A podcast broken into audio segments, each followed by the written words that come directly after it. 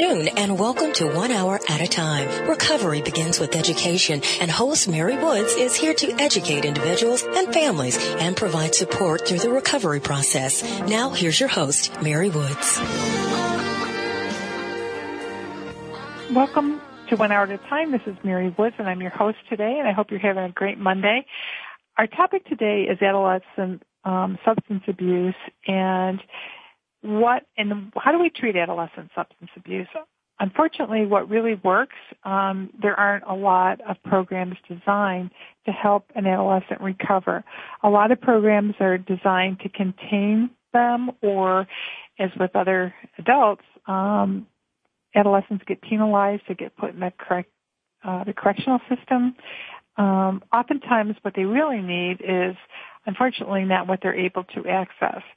And um, our guest today is Michelle Lipinski, who is the founder and principal of the North Shore Recovery High School in Beverly, Massachusetts for the past 20 years, um, for well, for 20 years or more, I guess, she served in the roles as biology, health, and chemistry teacher, along with leadership and service roles such as alternative education director, adolescent-related health advisory board. She's focused on developing rigorous academic programs that address the whole child, particularly students most at risk of academic and social failure. Michelle developed the North Shore Recovery High School as a response to the overwhelming amount of students presenting with significant mental health and substance use disorders. The North Shore Recovery High School is a specialized high school designed to meet the diverse academic and emotional needs of adolescents struggling with substance abuse and its co-occurring disorders. Um, Michelle also started the I Can Help program operated through Potential Connections LLC to address a number of the students who are unable to connect with a trusted community partner. Um, thank you so much for agreeing to be on our show, Michelle. Oh, thank you for having me, Mary. I appreciate it. You know, um, I, would like to begin to talk a little bit about um, substance use abuse um, with adolescents. And can you kind of set the stage for us? What's going on? How many of kids are using, and how many kids are in trouble as a result of using? Um, well, it's funny because I wear many hats. Um, I started as an educator, and um, when I uh, started, what I when I started noticing that I was losing students was about 1988, 1999, and I was and I don't know what it was, and so I think you know I, I took on the role of as an educator, and then I started my alternative school, which I um, really saw a higher prevalence of students using and presenting um, completely in i mean they would come to school high. I mean so i guess as an educator you have some students who are coming in who you're like oh hmm, maybe they're under the influence but you don't really know and nobody really is teaching about it in graduate school. So um but then once you start an alternative school, you see there's a really high level of prevalence of adolescents who are coming to school clearly impaired. Um, and then obviously when I started a recovery school because I really didn't feel like I was adequately helping the students who were at my alternative school, um, I realized that the that the actual um, numbers are, are much greater than I had ever anticipated. Um, and it's funny because the students that I have, they come from all walks of life. They come from every community here on the North Shore of Boston. And, you know, I thought it was going to look a lot different. And what I've realized is that, you know, substance use doesn't have really clear boundaries. So you have intact families, you have kids that are homeless. You have, I mean, it's really interesting that um, my perception of what I was going to see when I started this is actually not at all what it turned into be, which is just it, it crosses all boundaries. Um, and as we know, uh, you know, most of the students start with marijuana or alcohol and then uh, some students are just wired differently physiologically and maybe environmentally and if they have trauma watch out because those numbers are going to grow pretty quickly, and the uh, the numbers of things that they have access to are so much higher, Mary. Like I didn't realize, you know, I have three children of my own, and I would say, and they're teenagers, a couple of them, and I would ground them, and then I would come into school and you know just be just talking about, you know, their behavior over the weekend. And I would say, oh, you know, she was 20 minutes late after the football game. And so I grounded her. And they just kind of laughed. My students did go, why? They're like, oh, she can get delivered how fast she can get a pizza. You know, technology has also changed the face of addiction and have and of the availability of um, of, of what's out there. And then, you know, they just tell me that I can walk through a school, a high school now, or traditional high school, hopefully not my high school, and I can see, you know, some students were like, oh yeah, over there you can get your weed, over there you can get your Klonopin, over here you can, I mean, they have designated places in the high schools where things are available. And once again, this isn't something I was familiar with when I was in a larger high school. Do you think the high school knows what's going on? Um, you know, once again, I, one of the reasons I took this job was because I didn't see it. Um, part of my story of, of, of starting this school was um, I had a little girl who was coming out of treatment, and I don't know if any you, you see these children I mean, you see anybody before they go into treatment, they look a little hollow, pretty fragile, broken down. I mean, physically they wear addiction, and you can see it, and it's really sad. And but when they come out of treatment, they're just they're whole and they're amazing, and they're there and they're present, and you can like see them for the first time in a while. And so this little girl came to my um to my alternative school. And this was after I was thinking about this whole recovery school option. And, and I thought, you know what, I'm going to try my own little experiment. I'm going to make sure that this child stays sober. And she was with me for three full days. And when I say with me, like I really kept this child close to me at my side for three full days. Whether I was teaching, whether I was running an errand, she was really next to me. And at the end of the third day, she looked at me and she said, and she started crying. She said, like, I can't be here. And I was like, hun, like you were with me. Like, what do you mean? And she pulled out a list of 30 things that I didn't see. And I was aware of it. Like I was even, like I'd have been, oh no, don't worry, I'm going to handle this. I'm going to make sure that I'm addressing these, these children's needs. And what she said to me was, you know, so and so left to go to the bathroom and came back high. So and so was snorting something off the back of the desk over there. I was down in the gym with so and so and my other classmates, and the gym teacher had on Corona flip flops. And so and so, um, you know, I was getting checked in for school, and the woman checking me in had a Budweiser keychain. And so, I mean, to the point where the topper was it was like a Thursday afternoon, and and I and, and I don't drink. And there's a, one of the, one of my staff members, an administrator in the high school, stuck her head into my door and said, "Hey, we're going out for drinks tonight. You want to go?" And all I could think of is how many times has that happened? Like, and I didn't see it, Mary. So, I guess do people know about it? They may know peripherally that it's there, but I don't think they understand the impact that it has, the culture of the school I don't think they understand the impact that it has on young people and just the message that we're sending. I mean, completely subliminally. I don't think anyone's out there to get kids addicted, but I don't think we, uh, a lot of schools as, as educators, um, really know the extent of what's going on. You know, it, being an addiction counselor and a nurse, I find that troubling. Um, I, there, there's a local high school here in New Hampshire where a number of the teachers were in trouble. One who um, had a serious addiction um, had was keeping alcohol in her desk drawer. Another one um, got arrested for trying to get drugs into the state prison. But you know, I, I don't know why it is that teachers aren't taught about addiction, why doctors aren't taught about addiction, mm-hmm. why there's this vacuum of knowledge when it's everywhere. I mean, addiction is everywhere, uh, and substance misuse is everywhere as well. Right. Um, I, I 100% agree with you, but I think until you're kind of hit over the head with it, you don't really want to open your eyes because it's a pretty dark place. And, you know, I, I think that some people it's just too hard to look in that door. Um, and, and it's of no fault of their own. But until it starts really impacting, I mean, the thing that changed for me was my superintendent's son became addicted to opiates. And then I saw some doors open and I saw, you know, the face of this change. And having more, having less stigma attached to that really helped open doors to start the school. But it wasn't until someone of like you said, like you know, there's teachers and they're getting arrested. Then it's always the teachers. Oh, of course it's them. It's what I mean. There's always blame to be had, um, and it's and it's never the school's fault, you know. So I, I just think it's a pretty dark place to expect people to want to open that door willingly until you've been directly in, impacted by it. Um, you know, in a in a really significant way, I don't think you're going to open that door willingly. And and I think that there's policies out there that keep kids sick, Mary. Like I'm not sure if you have, you know, zero tolerance policies at your local high schools, but there's these policies that just keep children sick. And you know, if, if someone's caught high in school, instead of having them go to an outpatient program or seek therapy, what they do is they put them, you know, out of school suspension or in school suspension or something else equally as mm-hmm. damaging, which is, you know, they're going to just get high all day. I know. I never could understand that when when it somebody has a problem in school, you get suspended, so you have more free time to get into more trouble. That to me just never made sense. Right. Right. Yeah. I, that's I, you know what, and exactly, it's kind of the, the antithesis of what we believe is right for children. Um, right. Happens. I mean, it's fun. It's funny because, and that happens in the recovery world too, Mary. I think that um, students get kicked out for using, but yet they're there for using. You right. know, for me, and it sets it just sets a really horrible.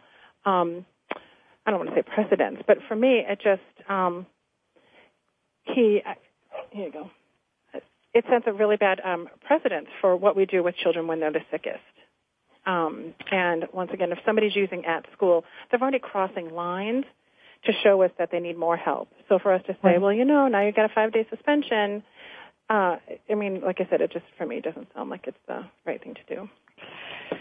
I know. I, I know there are policies that need to change. I think the the whole quote system has to change in general. Um, my daughter is in Florida and she teaches second grade and she had a little boy miss a day of school last week and he came in the next day and she said to him, you know, where were you yesterday? And, and he said, well, it's kind of a secret, but my mommy drinks and she couldn't get me to school yesterday. Mm-hmm. And he's seven years old. And, yep. and I said, well, what are you going to do? And she said, well, I'm going to call the guidance office and, um, and hopefully they'll get back to me today. But there really isn't much we can do mm-hmm. because mm-hmm. he's he did come back to school. He's clean. There's no bruises. There's no uh, visual sign of neglect. So, you know, by law they can't do anything. So it's um, other than just monitor him. And um, well, you know, it's, it's interesting enough. Really kind of yeah, yeah. And we'll be right back to solve the problems of the world with Michelle after this commercial.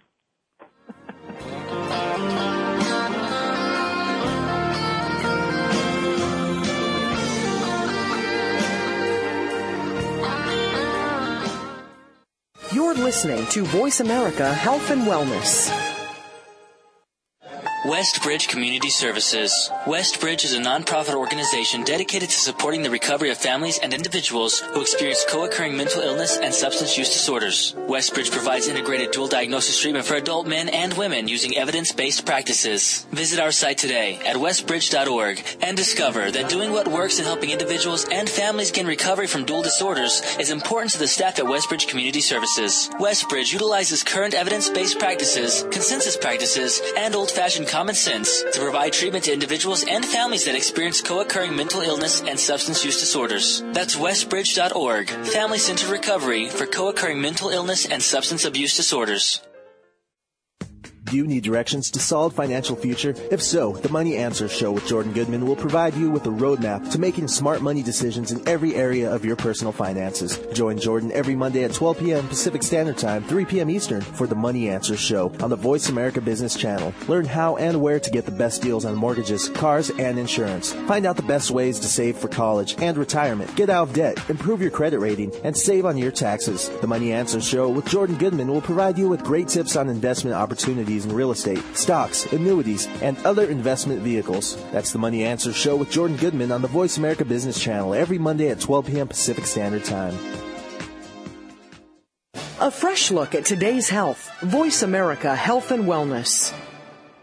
You're listening to One Hour at a Time with host Mary Woods. If you have a question for Mary or her guest, call now. The listener lines are open. The toll free number is 1-866-472-5792. That number again is 1-866-472-5792. Now, let's get back to Mary and One Hour at a Time.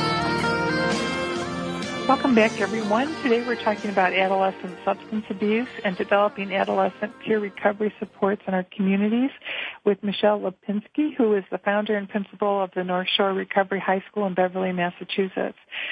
Um, before we went to break, we were kind of talking about the system, and so many parts of it don't aren't connected.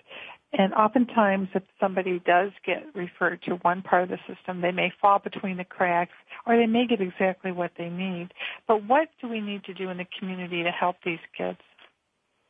Um, well, at the risk of going back to prevention, I really feel like we have to find we have so there's a ton of data out there and I am a huge fan of the data, although it doesn't I don't think we have just we've only had a tip of the iceberg of what adolescents need. Um, it says that if we catch them quicker, if we identify them quicker, they're more likely to not have to hit that notion of rock bottom or you know they can turn it around. There's there's this whole notion that we can't catch them until they're really far gone until they've really hit this this point of no return and then they can finally start to return. But what i've seen is if we identify them earlier and we know that there's you know experienced significant trauma we have precursors to addiction that we know are there and whether it's you know parents or family members that you know have gone through this or once again environmental genetic trauma any of those things that we know are precursors to addiction why are we not making ourselves more available to hear um, what students need? But once again i think it really speaks to the fact that we have to ask those questions and those are pretty scary questions to ask. Well that's exactly right because some of those questions imply um, or may elicit some shame or blame. And it's really important to understand and to normalize for families that, um, you know, there's a lot of families that have a history of addiction, that addiction's a brain disease, mm-hmm. and it doesn't make you a bad person if you have an addictive disorder or you are abusing alcohol and drugs, but that it, that does affect your ability to parent. And and I think that, you know, how providers um, phrase those questions and direct those questions is really, really important. How anyone approaches that is really important because as a high school administrator and previously, obviously running this school makes myself a lot easier. I mean, it makes it a lot easier for me to call home and say if somebody's relapsing. But um, my previous school, I would see behaviors that um, would would be alarming, and I would call home um, and I would oftentimes be met with a lot of anger about what are you calling my son or daughter? What do you mean? What do you do? You have proof of this? Like, like you said, it was like the shame and blame of addiction. Um, and I would say, hey, hey, not talking. I'm not saying your kid's an ad. All I'm saying is this is what I see, and I'm really nervous for them. And is there any way we can, you know, we did do a bunch of self-help groups at the school, and we had community groups. Is there any way we can talk about this? Are you comfortable with your son or daughter participating in one of these groups. And typically I was met with absolutely not. I don't want my kids hanging out with those kids. Um, so until we can knock down those walls, I think there's there's significant work to be done. But what I instead of having that blame and shame and you know pouncing on kids when they're when they're high, I think it would be great to find a way to open up a discussion with them, and you know even starting in second grade, so that little boy knows that your daughter is a good person to talk to, and that he's not going to get ripped out of his mother's arms, and he's not. I mean, so so at least the conversation can go in more of a positive way. Of you know what, hun, that happens to a lot of kids. You know what? Maybe we can we call your mom? Like, I don't know how that's supposed to happen. I really don't, Mary. But no, it, but it's like that huge, like you know, sitting at an IEP meeting and knowing that there's these things going on and nobody says it. like, well, can we just talk about the fact that mom's been drinking? Can we do that?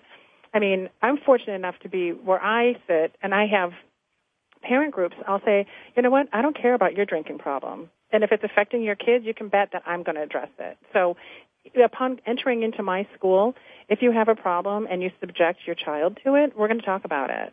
And you know, if you want to if you want to drink and your kid, you know, is is triggered by your drinking, you better be taking that into your bedroom and locking the door and not letting your kids see it. So I can have those conversations now, which is so great because before it was like I was just you know hiding behind these these false walls that were there and going oh no no nothing's wrong. We're all good. Close the door close the door shut the door you know? And yeah. now I kind of feel like at least I can have those conversations. It's very freeing. Michelle how do uh, parents respond when you set those limits? Before I even enroll their children I'll say if if there's something going on at the home that's impacting the wellness of your child um, we're, we're going to have a conversation. I'm not going to call people. I'm not going to automatically file, you know, 51As on them. Or I mean, I'm, I don't want them taken out of the home, but we have to be able to address it. And almost every single time, they'll say, "Okay, that's fine. We'll we'll, we'll talk about it," because they're so desperate to get their child into a place where they know that they're going to be successful. You know, um, how many recovery schools are there in Massachusetts? There's four. Um, there's one here, there's one in Boston, there's one in Springfield, and there's one in Brockton. And are recovery schools in every state? They're not. I don't know exactly how many states have recovery schools. Um, I think there's about 30 uh, nationwide. Um, I could have that wrong. It might be a little over 30, a little under. Um, and there's a lot in Minnesota, which doesn't surprise anyone, I'm sure. Um, there's yeah. a lot in Minnesota, and and like I said, I think we're the second state to have a few. I know Wisconsin has more than one. Um, Indiana has one. California. I mean, they're kind of a smattering across the map mm-hmm. right now. There's uh, Pennsylvania. I mean, if you look on the Association of Recovery Schools, I believe they have a map of all of where the recovery schools are located. But it is a shame that there's not more of these, and um, that's why I, when I go and I speak with school systems, I like to talk about, you know, really developing recovery-oriented systems of care for these children because not everyone is going to have the means, not every system is going to have the means to start a recovery school, but I'm really gung-ho on trying to find, you know, positive pro-social supports for these children. Um, I also sit on the National Youth Recovery Foundation, which you know what we're trying to do is we're trying to have you know a way for these young people to meet up with one another in a safe way in a safe environment um, and have fun things to do because recovery for young people is going to look a heck of a lot different than recovery for somebody that's my age. I mean, they they're you know they love the midnight meetings. They love I mean they just love that that fringe way of of and I'm lumping all of them in together and I don't mean to do that because I know there's plenty of people that don't, but it just you have to fill that, that excitement void for them. So, um, so yeah, so I you think know, there's a few recovery schools, yeah. but mostly importantly is like developing recovery supports for adolescents. So um, when an adolescent goes to your your school and they graduate, they get a diploma from the state of Massachusetts. They get um, they get a diploma from their sending district. So if they're okay. from Beverly, Massachusetts, their their school diploma diploma will say Beverly high school instead of recovery high school. Because once again we don't want them to have to live with this stigma for the rest of their life. Mm-hmm. um, this for some students this is just a phase that you know they're going through and for whatever reason they can work through it and they maintain their recovery. And there's plenty of students that we have that you know went here for two years or so and you know they're graduated college and they're moving on in their lives. And um you know it doesn't it's not such a prevalent part of their lives. They check in with us, but it's not something that they don't need that level of support anymore. So, right. Well, some people age out around 24 anyway. Mm. You know, so I think what's nice about having an alternative for high school is that um, you know kids can stop that, can break that cycle so much earlier, and develop you know healthy social skills and healthy skills to for stress and whatever, and they they don't have to go down that path um, as long as as other people do. I 100% agree with you, um, which is that whole thing, that notion we started with at the beginning of this was if you catch them and you can stop some of that pain from happening, um, I, I do believe they have a better chance of getting quick, better, quicker, whatever better means. Um, and I'm going to go back to what you said before. They're not bad kids. These are children who are, who are very sick and very complex and have a brain disorder, and we have to figure out how to get that better. Well, and not only that, I think that, as you said earlier too, is that when somebody comes to school high, there needs to be a response to that because for, for any number of reasons. It's just like if somebody came to school in the middle of an asthma attack, you're not going to send them home for five days because they have an asthma attack. You're going to find an intervention that's going to help them get through the asthma attack and then prevent it happening again. And um, that's so true. When when kids come to school high, there needs to be a way to offer them support, to observe them, well, well, until they come down off of whatever it is they're using, mm-hmm. and then to be able to do a brief intervention so that they know that there's an alternative to what they're doing. That's a perfect analogy. I mean, I, I can't, I would, I can't agree with you more. I think that um, these children hear a message over and over and over that they're bad, and they start to believe it. Um, instead of the, hearing the message of, "Wow, you know what? What you're doing is probably not so healthy for you. How can we help you not come so high?" You know, I, I don't right. think that that happens quite often when shoot at high schools. Wow, looks like you're a little bit high, so we're going to talk to you when you're not. And um, Right, in a more positive way. And the whole SBIRT way of dealing with adolescence, I think, is really helpful. If you're doing that, that brief screen, a nice positive intervention and then a little motivational interviewing. And I mean, we use it here, and I would say, you know, almost 100% of our students who need treatment get to treatment. Um, and I think that kind of speaks to the other um, real challenge is the access to treatment for adolescents. Um, because I know in New Hampshire there aren't that many um, adolescent programs available for for kids, mm-hmm. especially if they if they want to be able to stay in school. Um, exactly. I mean, I, I will get I get calls from all over the country about you know how do I get my son daughter insert name here into treatment, and I think that there's so many barriers. I mean, starting with I mean, we are so familiar now with the landscape of whom we work with that um, we know who's going to be working at certain times in the emergency rooms or the emergency services and who's more likely given their insurance to get into the system. I mean, it's like a yeah, it's like this labyrinth. There's an incredibly complex labyrinth. It's not like oh, go to the emergency room, they'll get you something.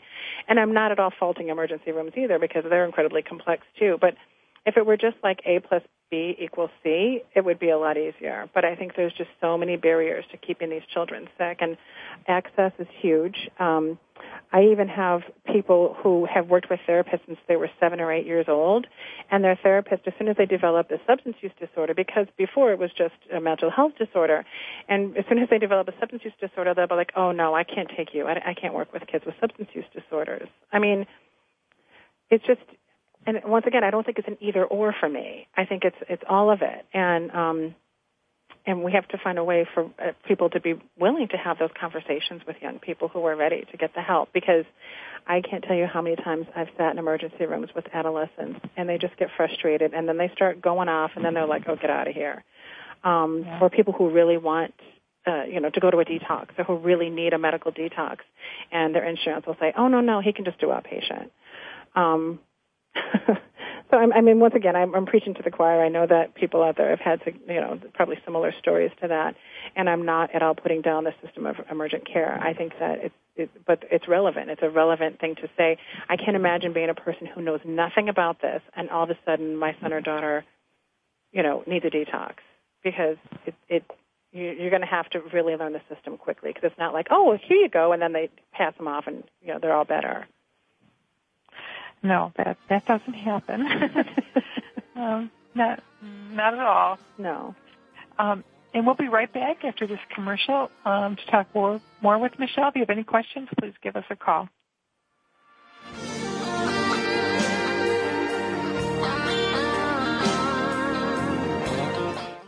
You're listening to Voice America Health and Wellness. Westbridge Community Services. Westbridge is a nonprofit organization dedicated to supporting the recovery of families and individuals who experience co-occurring mental illness and substance use disorders. Westbridge provides integrated dual diagnosis treatment for adult men and women using evidence-based practices. Visit our site today at westbridge.org and discover that doing what works in helping individuals and families gain recovery from dual disorders is important to the staff at Westbridge Community Services. Westbridge utilizes current evidence-based practices, consensus practices, and old-fashioned common sense to provide treatment to individuals and families that experience co-occurring mental illness and substance use disorders. That's westbridge.org, Family Centered Recovery for co-occurring mental illness and substance abuse disorders. Each week, Jimmy Gould brings you the stories and the people that you want to hear about. Tune in to A Current Life to hear about the journey to success, how our guests became the people they are today, and the highs and lows they experienced along the way. Each hour will leave you inspired and entertained as Jimmy gets up close and personal with every week's guest and shares ideas you can identify with and apply to your own life. A Current Life with Jimmy Gould airs Fridays at 3 p.m. Eastern Time, noon Pacific Time on the Voice America Variety Channel. Your life, your health, your network. This is Voice America Health and Wellness. You're listening to One Hour at a Time with host Mary Woods. If you have a question for Mary or her guests, call now. The listener lines are open. The toll free number is 1-866-472-5792. That number again is 1-866-472-5792. Now, let's get back to Mary and One Hour at a Time. Welcome back, everyone. Um, our guest today is Michelle Lipinski, who is the founder and principal of the North Shore Recovery High School in Beverly, Massachusetts, and we're talking about um, adolescent substance abuse and um, developing peer supports in our communities for for our young children and our adolescent children. Um, I really think it's important to underscore, Michelle, something you said earlier about people hitting bottom.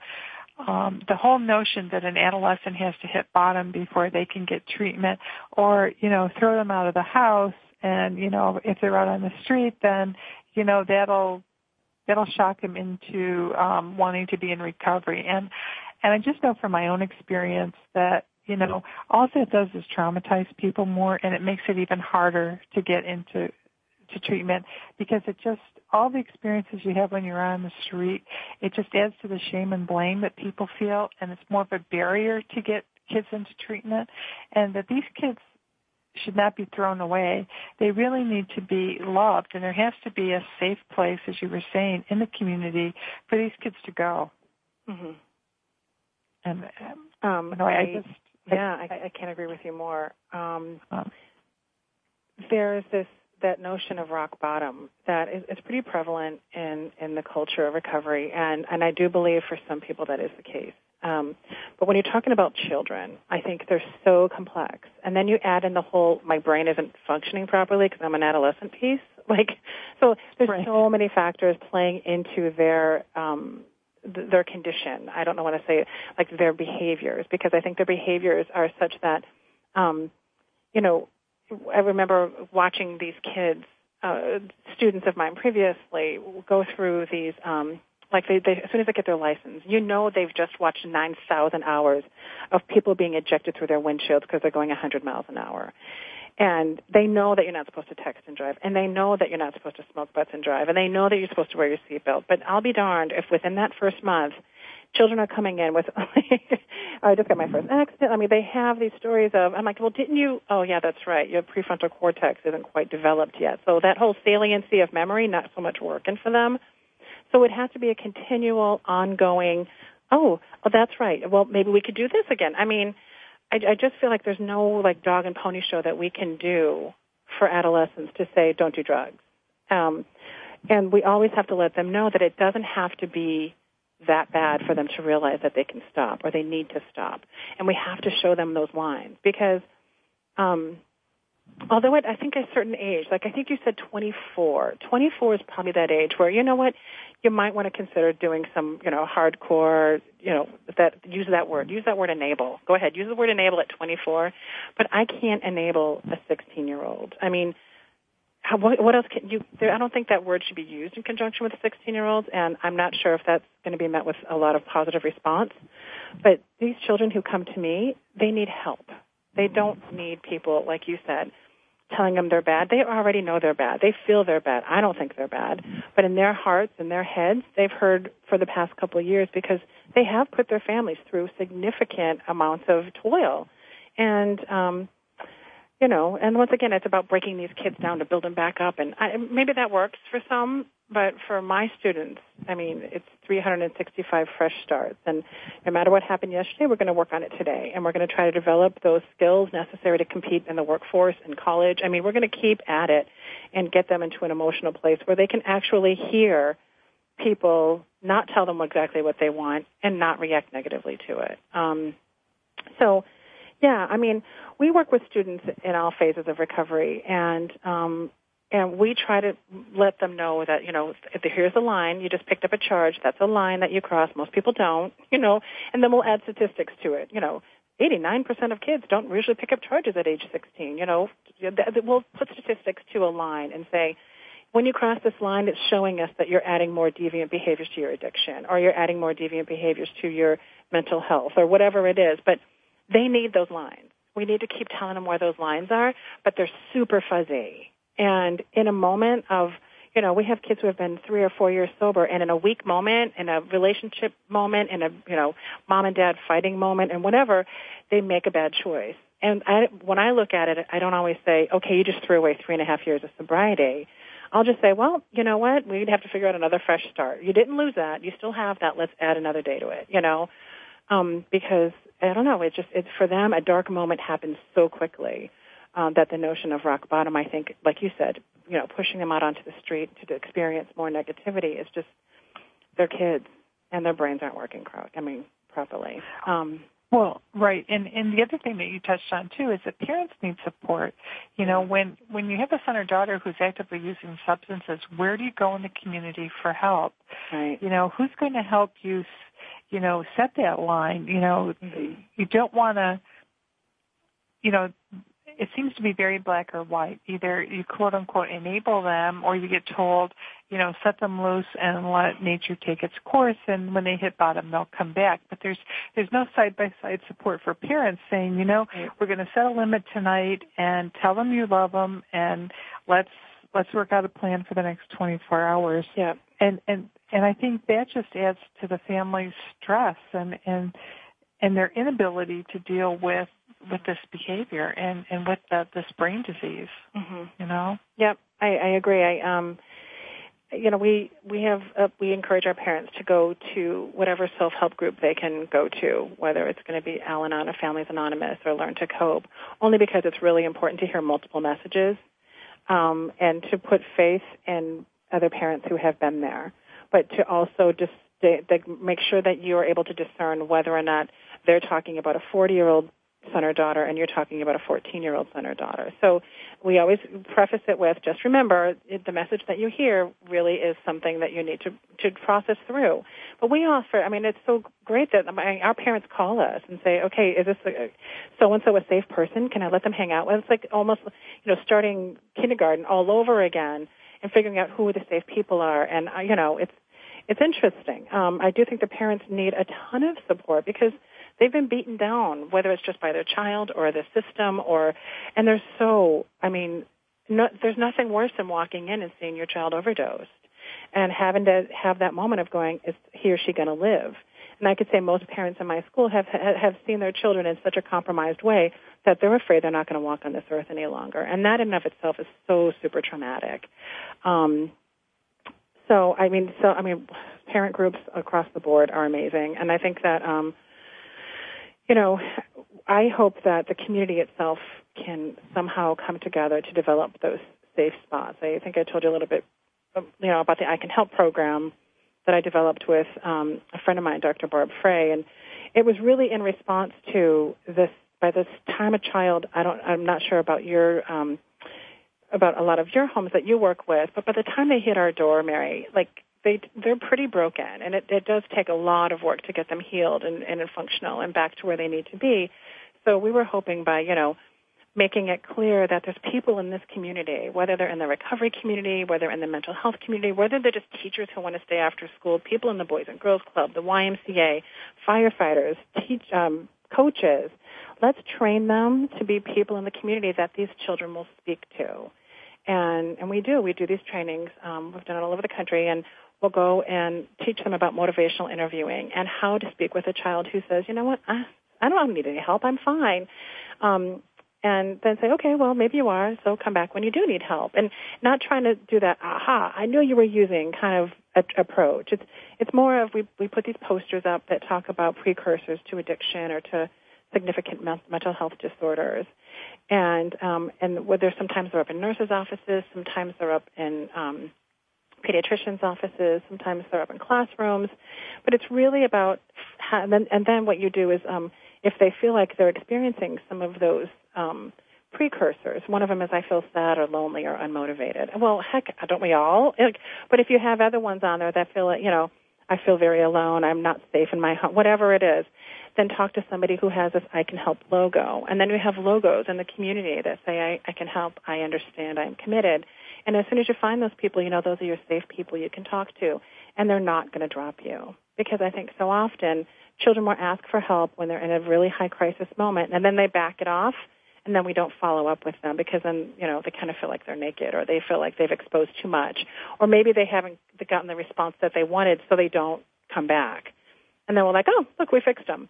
Um, well, this is just keeping an ongoing, open, supportive network of people um, because honestly, I, the stuff that maybe a child will come to me to isn't going to be the same stuff that they go to my history teacher for, because they know who we are and at the essence of what what they want, they're going to be able to get from somebody else.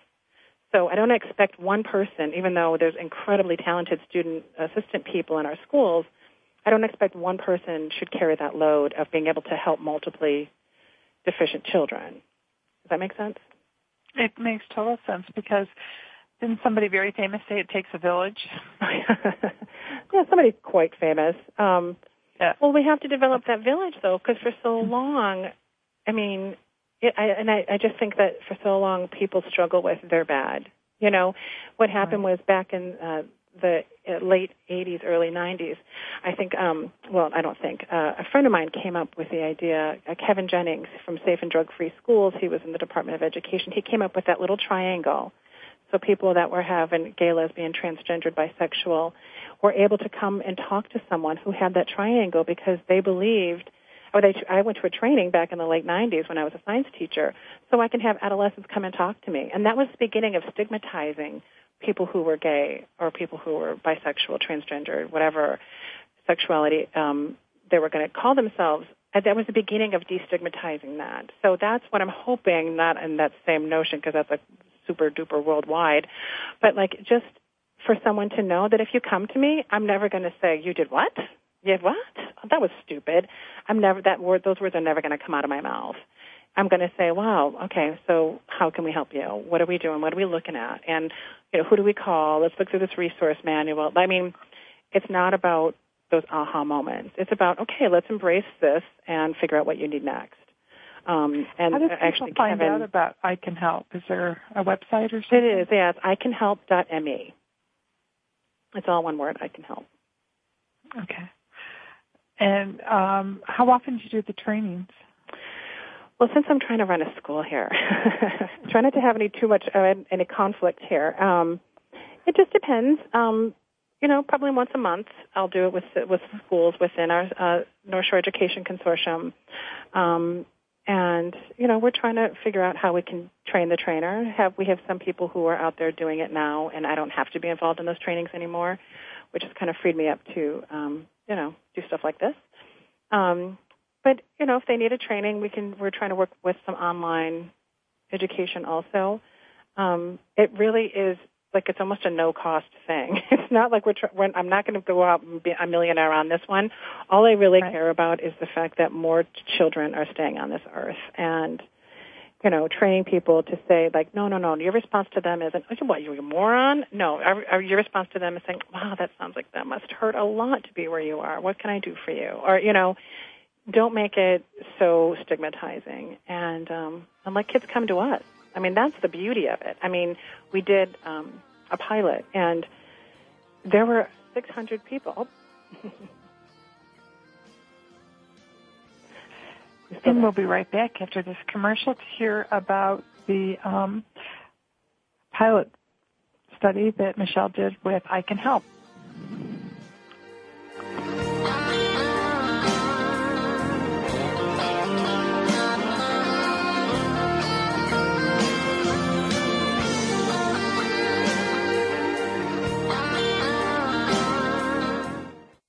Opinions, options, answers. You're listening to Voice America Health and Wellness.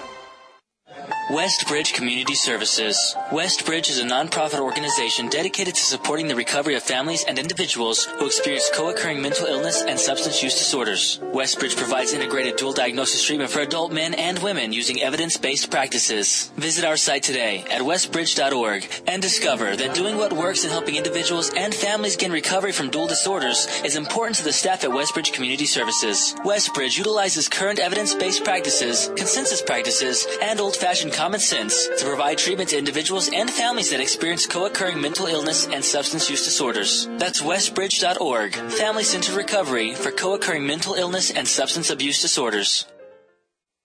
Ready for a revolution in diet and health? Confused about what to eat and how to prioritize your health concerns? Let's turn conventional wisdom on its head and rethink the old rules. Good health means real food, sound sleep, great supplements, and the right exercise. Join holistic nutritionist Beverly Meyer for the Primal Diet Modern Health Show. She'll help you rewrite your human owner's manual Tune in Wednesdays at 9 a.m. Pacific Time, 12 noon Eastern on the Voice America Health and Wellness Channel. Your life, your health, your network. You're listening to Voice America Health and Wellness.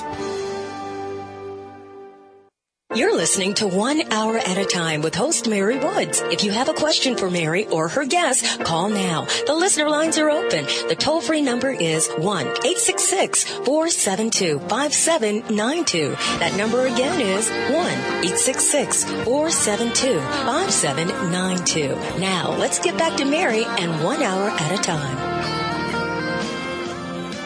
Welcome back, everyone. Um, we're going to continue our conversation with M- Michelle Lipinski, who is the founder and principal of the North Shore Recovery High School in Beverly, Massachusetts. Um, Michelle, you, before we went to break, you were talking about um, a study that you did. We did. We did a, a pilot um, with I Can Help program, which looked at um, we, we were, there was 24 people who were trained, and it was a six-week pilot. And what they did is they put these posters up in their classrooms or their offices or wherever, and then we did a, a study that showed um, how many students really responded to that, and it not necessarily how many people got linked into a service and have remained there forever. It's really how many people came to a person and said, "What does that mean?" You know, I, I one of those up there, I might have, you know, I I think I might have blacked out when I was drinking. What does that mean? Um, and had just approached them just to have a question, and, and there were over 600 um, adolescents who just, you know, posed a question, and there were over 200 adolescents in six weeks, with 24 people being trained, that actually got linked into a service that previously wow. may or may not have uh, been linked. Um, but really measuring the amount of kids who want to talk about this but really I don't think have an outlet. You know, I I also you know I I, I do give a lot of credit to to Kevin Jennings. Um, because of he because of him with that with the GLBT triangle is when I realized we need to have something that's there and visible, and that was good. Um, but conversely, um, I, I think that there's there's a lot of other. I like I go to the dentist and I see like these. I don't know. You might have this amount of pain if, and one of those like things where you kind of can gauge or self-regulate based on mm-hmm. um, right how how well you're feeling, how not well you're feeling. Well, these posters, what I'm guessing is if they're up on a wall, say in a nurse's station, in a nurse's office in a school, and a child comes in and they're kind of hungover and they're looking at it and they're going, huh, well, I have two of those. And then six months later, they're sitting there again. They're like, wow, I had two back in, you know, November. Now it's April and there's five of those. I wonder if that means I should talk to somebody. And um, when I was part of a regular school, we had these National Honor Society inductions, and um, and I always got chosen to be a sponsor for one of the students to be their National Honor Society person. And I would look around every year, and I would see the same people, and I'm thinking, these are your people. Like these are the people from kindergarten to 12th grade that are there. They're staying after school. They're in the communities. They're going to the baseball games. They're the ones who you know, probably have a house full of kids on the weekend. I mean, these are the people who children respond well to. And it's not just five or ten. I mean, we're talking 50 people in this room, and they were the same people every year. So collectively, I know there's people out there that care and want to make a difference. And if we hand them something and say, here's how you can do it, and we're not doing counseling, and you're not doing these, so I mean, the I Can Help program, you make sure you know what you're not doing. But what you are doing is you're just safely giving a, a voice to these children who really don't have it. What does a day look like in a recovery school? um, well, today's Monday, so you probably don't want to judge today. Um, it it it looks you know it looks like a regular school. We're obviously a lot smaller. We have about 60 students, um, but we have math, science, English, social studies. We have after school opportunities, which is that loud music going on in the background because the kids are playing in the band room. Um, in our band room, like it's not trumpets and tubas, which it, that would be nice, but it's more like loud guitars and drums. Um, and we try to find a way for the students to be able to quiet their bodies. Um, so we use poetry. We use a lot of written um, feedback. We do music feedback. Once again, I think it's all about creating a feedback loop in their heads for them to safely re-engage themselves and to also, I think recovery is a lot of feedback loop. Like it's constantly bringing yourself back to a safe place and going, okay, and just, am I there yet? Is this, is this good enough? What should I do differently? Um, and that's kind of the whole entire education process too, is just, you know, am I there yet? What can I do better? How do I do that? And um, so we found a lot of, like I said, it's a regular school. We use a lot of physical education, arts and drama and music. Um, and we have after-school opportunities up until 5:15. Um, and then there's drug testing. That probably doesn't usually happen at a regular school we have somebody sitting in the main hallway outside my office collecting urines all day. That probably doesn't happen in a regular school. It does here. Um, we work on restorative practices. So if a child knows that someone else in the community is using, um, we would appreciate a heads up and it's typically something along the lines of, I just want to let you know so and so posted something on Facebook, you should possibly look at it, or I printed this out for you with a text I got from so and so. Just keeping each other safe. They monitor themselves, they regulate themselves. It's, it's incredible. They're close, they're compassionate. I mean, you walk into a group and it's like a puppy pile. Like they're all just collectively purring. It's very, they're kids and they're finally they belong. And um, we have groups every day, and I just, I, you know, once again, I, I'm always amazed. We uh, we started off the first year of this. If We started off this year on uh, the 29th of, of August, and we did a recovery countdown, and and the students were counting how many days they had consecutively sober, and you know, they had about 5,000 consecutive days of sobriety, and that one room, just the kids, not the staff and um and they were so happy and so excited to get to 5000 and okay how are we going to get to 10000 and it's just you know it's just keeping themselves happy and safe. And um, and recovery is a huge piece of keeping them on this earth, and they realize that. Um, so you actually have counseling and group therapy at, during school too. We do. Um, well, I wouldn't call it counseling. We do more curbside counseling. So if somebody needs 10 minutes, they'll come up to me. They'll come up to Jim. They'll go up to, you know, whoever they need. And it really takes 10 minutes to get that child back into a manageable place and back to class. Um, a lot of the students that go here have um, taken medications that they've abused in the past, so you know the anxiety or their attention is pretty out of control. But what we can do is we have staff that help them manage, take them for a walk, or throw some basketballs around. I mean, stuff you can't really do in a typical school day at a large school. Like, oh well, let's go to the gym, throw some baskets around for ten minutes, and get you back to class. Well, we can do that here. We're a small school. Um, we really just try to teach them ways to calm themselves and manage and get through the day. Um, and then we check in with them every morning and, you know, how was your night? Everyone stay sober, blah, blah, blah. I mean, and then they have one group a day and they focus on really the competencies of wellness, which could be relationships. So they can be health, uh, you know, eating right or, you know, reproductive health. I mean, all of those things are part of adolescent recovery because if you don't keep all of those in check, they can all go off the deep end and that's going to be a trigger for them to relapse. And so throughout the day, there's constant check-ins with adolescents. Whoever's not in class is really showing us that they need a little more support. What about self-help groups? Or do you have any of those at school, or do, or do you encourage kids to go? We do. Um, we encourage, encourage kids to go in pairs. Um, we have, you know, so a lot of our girls have. I kind of touched on this before. A lot of our students have experienced a lot of trauma, and they tend to be really jumpy um, and you know, and they're loud. The students tend to be really loud. So, you know, I, I think some people frown on the fact that there's young people in their self-help groups. Um, we do have some. Uh, we do step work after school. We have sponsors that come and we'll do step work with the students.